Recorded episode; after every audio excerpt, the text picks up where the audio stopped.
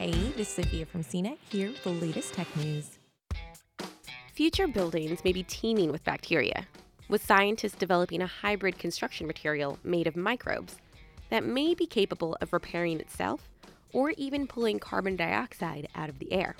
Will Srubar, a professor at the University of Colorado Boulder, headed up an interdisciplinary team that used bacteria to create a durable, living building material that would, among other tricks, be able to heal its own cracks.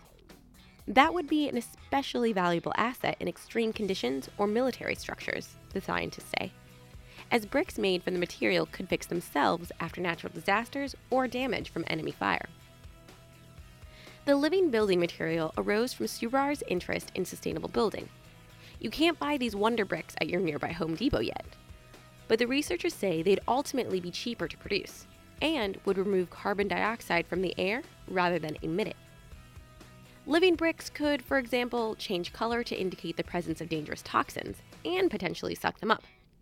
To make their bricks, the researchers blended bacteria into a scaffold made from gelatin and sand. Under the right light and other conditions, the microbes absorb carbon dioxide to help them grow and make calcium carbonate, the main ingredient in cement. The scientist can then mold this bacteria scaffold mix into varying shapes. The team showed they could produce small cubes, bricks the size of shoeboxes, and structures that look like fancy sandcastles. About 9 to 14% of the bacterial colonies were still alive after 30 days and three generations in brick form. Chop one of the bricks in half, and each half is capable of growing into a new brick. The material is durable too. The team discovered that under a variety of temperature and humidity conditions, it has about the same strength as mortar used by contractors today. Self healing materials have become attractive to science in a world increasingly conscious of environmental waste. Last year, scientists in Singapore developed a touch sensitive, self healing electronic skin that could be used for more realistic human interaction with machines, like soft robots. The researchers showed that if the skin got cut or torn, it can stitch itself back together within days. NASA is even looking into the possibility of self healing spacesuits.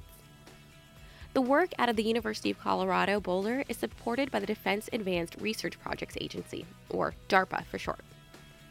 Next up, Srubar says, is continuing to optimize the material's formula and exploring other living organisms that could afford living bricks and even more advantages. For more of the latest tech news, visit cnet.com.